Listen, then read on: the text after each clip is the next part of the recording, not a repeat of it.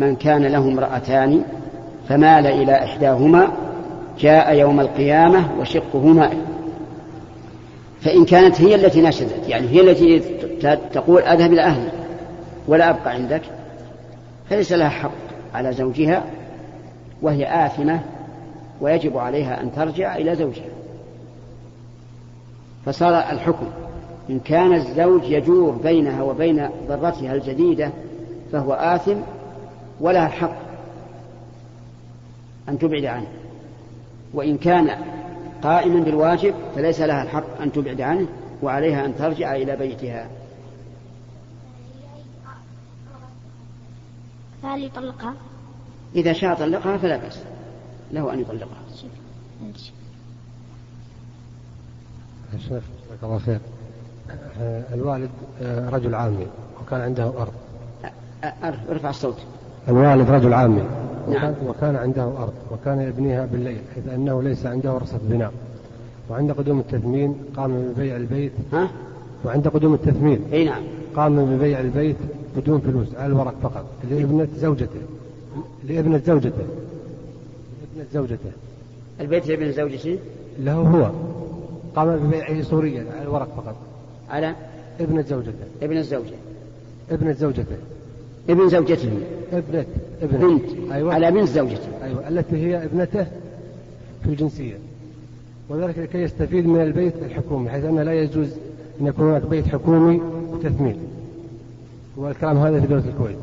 وعندما تم تثمين البيت أخذ الفلوس واشترى أرضا. والباقي من الفلوس زاد عليه قرضا من البنك ربويا. وقام ببناء عمارة. وهي الآن تدر دخلا. وهذه الكلام منذ عشر سنوات. فكيف فما هو الحكم وكيف هو الحل؟ جزاك الله خير. هذا رأيي فيه أن الرجل يأتي إلي وأتفاهم أنا وياه. ثم وش الجواب. أنا أبنى يا شيخ وهو رجل عام يعني. أي ما خلى العام يجي ونشوف شو الموضوع. هو زي ما قلت لك يا شيخ. لا لا بل ما هو. ما في فتوى إلا له. يجي الحمد لله. هو ليس مهتم طرف من الح... أنا المهتم يا شيخ أنا المهتم وهو ليس مهتم. إيش؟ هو ليس يهتم بالموضوع أنا المهتم. أنا ابنه. إذا لم يهتم فإن كان فيه إثم فالإثم عليه. وهل لي حق أن آخذ من الفلوس؟ هو يعطيني منها. لا لا تأخذ من إذا كان هذا الفلوس يعني من قيمة الأرض اللي- التي باعها. لا تأخذ حتى يفتى. بعده. إساق شيخ السلام عليكم. هناك طريقة أو عمل يفعله بعض الشباب وصغار السن وهي أن يأتي أربعة أشخاص في مكان لا يذكر فيه اسم الله ويجلسون أحد الطلاب بينهم أو يكون نائما وهم واقفون ثم يقولون كلاما نصه بالمغسلة غسلوه وبالمقبرة أدخلوه ومن المقبرة أخرجوه يلا يا شياطين ويغطون وجهه ثم يحملونه جميعا ويرتفع عاليا بخفة. فإذا تحدث أحدهم؟ بكلام فيرتفع عاليا بخفة. عالم بإيش؟ يصبح خفيف. ها؟ فيرتفع عاليا عاليا بخفة. بإيش؟ ها. يحملوه. يحملوه فيكون خفيفا. إي نعم. فإذا تحدث أحدهم بكلام فيه ذكر الله وقع ذلك المحمول. وهذه الطريقة تفعل في بعض المدارس وقت الفسح أو في أماكن مظلمة. فما رأيكم بهذا الفعل وما هو توجيهكم عمن يفعل ذلك؟ والله رأينا هذا منكر عظيم. لأنهم يدعون الشياطين. والواجب أن يرفع هذا إلى ولي الأمر. إلى وزارة الداخلية أو من فوقها حتى يؤدب هؤلاء. لا بد من ذلك. وأنت الآن تعلم عن هذا ولا ما تعلم؟ لا بد ترفع الأمر. لا بد بس تأكد من الموضوع وخذ إثباتات حتى لا ينكروا. نعم. ما يخالف كله يا كله لابد. تأكد ويرفع الأمر. ما يجوز يقرون هؤلاء. هؤلاء يدعون الشياطين واضح دعاء واضحا ويعدون إلى الخطر والموت بعد على اليمين. أحسن الله يا شيخ.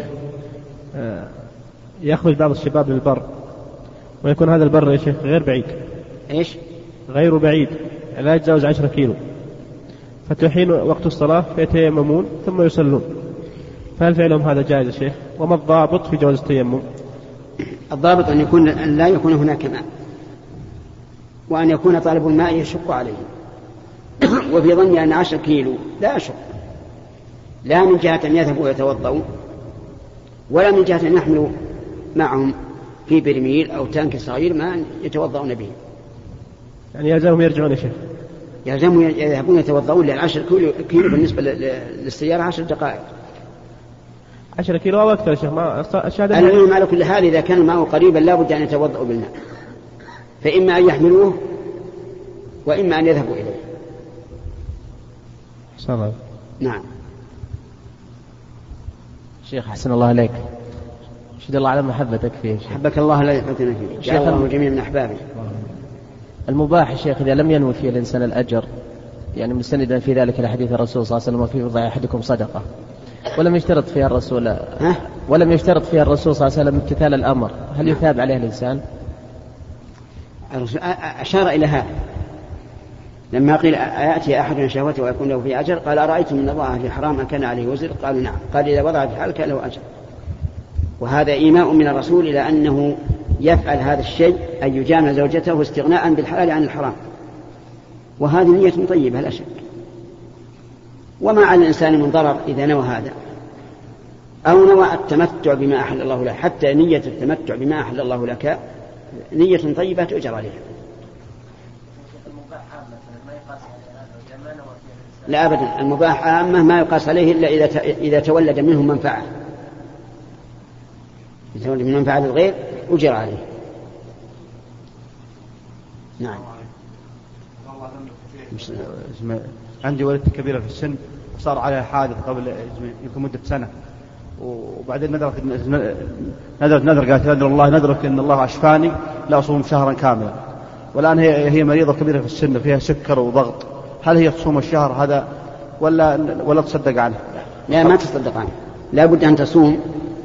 ويقال لها أنت اللي ألزمت نفسك ولهذا نهى النبي صلى الله عليه وعلى آله وسلم عن النذر. حتى بعض العلماء يقول النذر حرام. نهى عن النذر وقال إنه لا يأتي بخير. وقال إنه لا يرد قضاء. وصدق الرسول عليه الصلاة والسلام. لا يأتي بخير ولا يرد قضاء. هل الله عز وجل ما يشفيك إلا بشرط؟ أجب. الله الله كريم واسع فضل ها؟ من يسأل؟ نعم. أقول الله ما يشفيك الا بشرط لا إن شاء الله الله يشفيه بغير شرط طيب ليش تشفي؟ العجوز هذه ليش تشرط شرط قالت إن الله اشفاني اني اصوم شهر كامل. أقول غلط منها هذا، الله بيشفيها إن من قدر لها الشفاء على سواء نذرت أو ما نذرت. أول إنهاها عن النذر وأنهى غيره عن النذر. وقال لي كاتب الله بيجي وهي يلزمها أن تصوم شهرا. الآن بيننا وبين رمضان شهرين. تبدأ إن شاء الله من أول رجب والنهار صار قصير الآن والبراد أيضا أقبل إلينا وتستعين بالله وتصوم.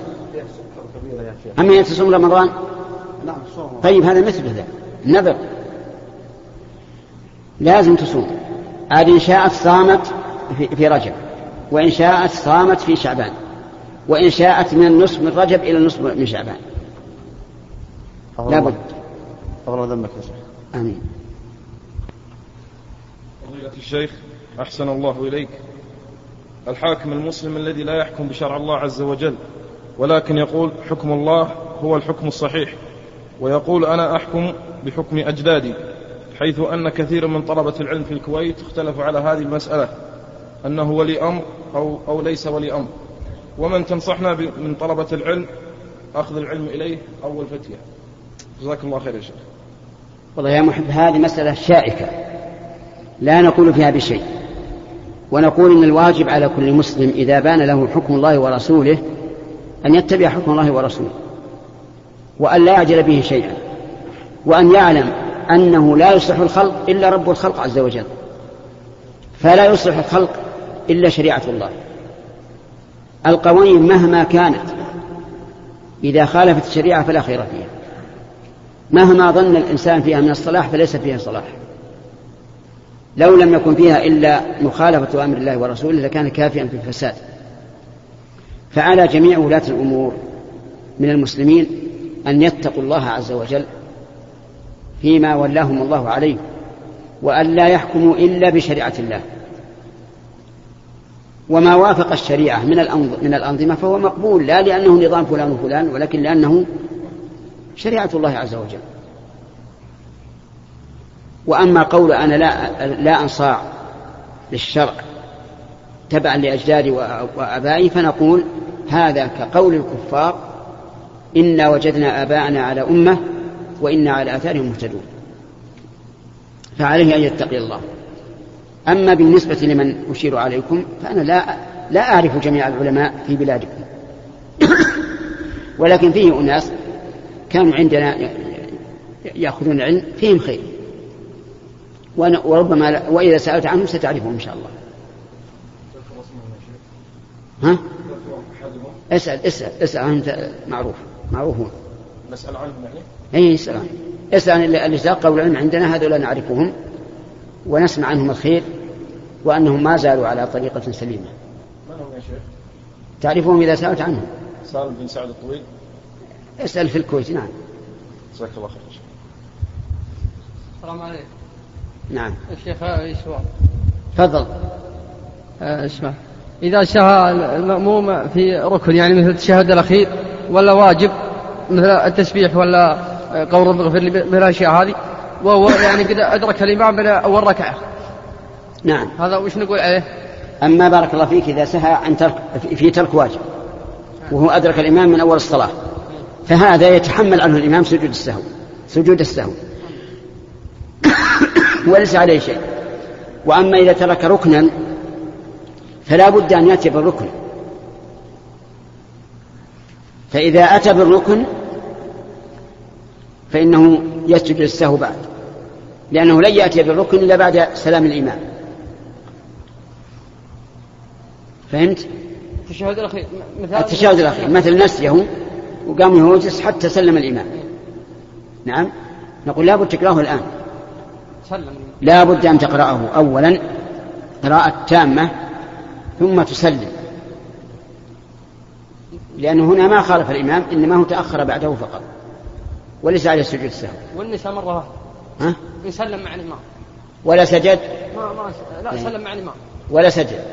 سلم مع الإمام وهو تارك التشهد الأخير فقط. إيه؟ إيه؟ وقرأ التشهد ولا ما قرأ؟ ما قرأ التشهد. يقوم ركعة كاملة. ها؟ يقوم ركعة كاملة. لا لا لا. يقرأ التشهد فقط. سلم مع الإمام أنت. إذا سلم يعود في الصلاة ويتشهد ويسلم. طيب وما سجد سجود الشهو قلت لك إذا كان ما فات الشيء ما عليه سجود السهو. لا إذا تعمد أنه ما ما سجد يفاته مثل واجب ولا منها ما سجد إذا تعمد ترك الواجب بطل الصلاة. بطلت أصلا لازم يعيدها من جديد.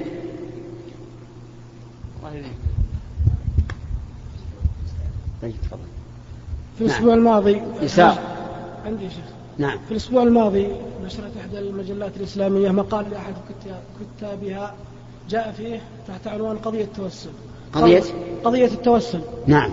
قال وأما قضية التوسل بالرسول صلى الله عليه وسلم والأنبياء والملائكة والصالحين من عباد الله فقد ذكر الأستاذ البنا أن هذا من الأمور الخلافية بين الأئمة وأنه خلاف في كيفية الدعاء وليس من مسائل العقيدة. وليس الإمام البنا هو أول من قال بذلك بل قال به الإمام محمد بن عبد الوهاب نفسه كما, كما نقل في مجموع فتاويه.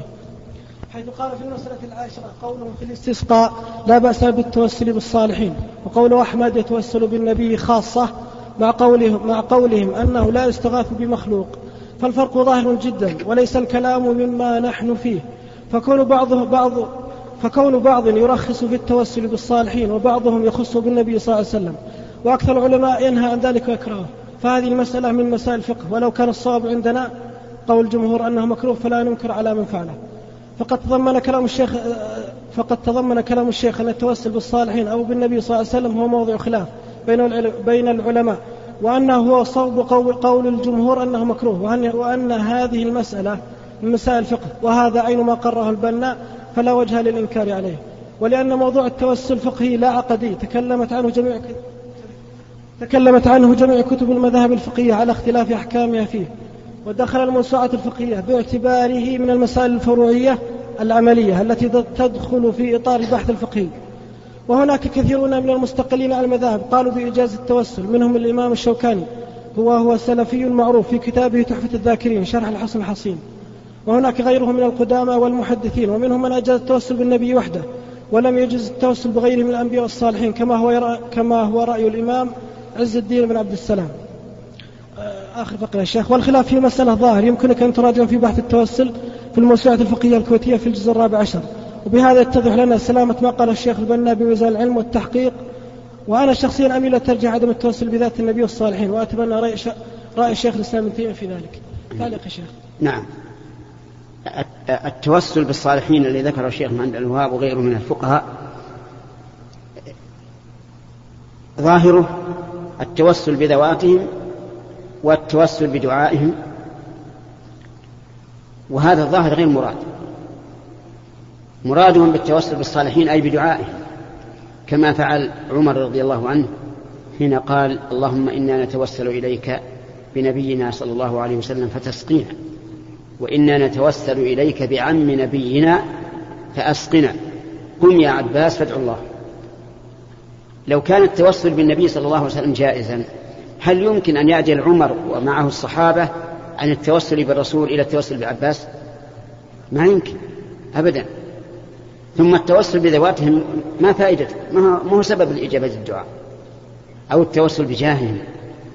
والتوسل أصله التوصل يعني أن نتخذ من هذا الذي توسلنا به ما يوصلنا إلى مقصودنا.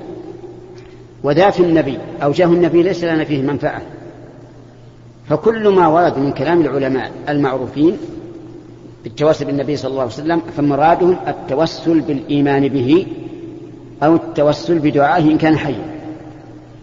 وكذلك التوسل بالصالحين يعني التوسل بدعائهم هذا هو الصحيح.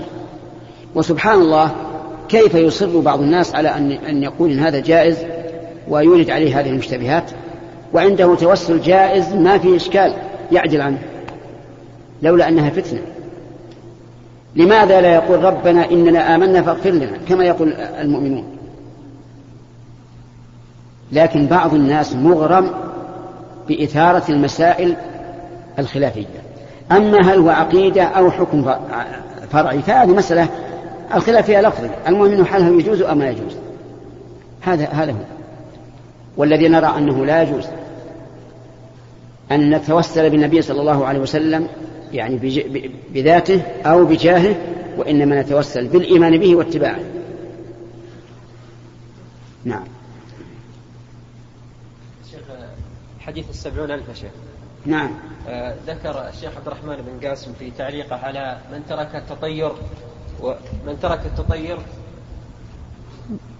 ذكر الشيخ عبد الرحمن بن قاسم في حاشية كتاب التوحيد أن من ترك الكي والاسترقاء آه، قاصدا التوكل فهو محقق التوحيد ومن تركه تجلدا أو تصبرا لم يكن في التوحيد من شيء فضلا أن يكون في تحقيقه. فما قصد الشيخ بذلك؟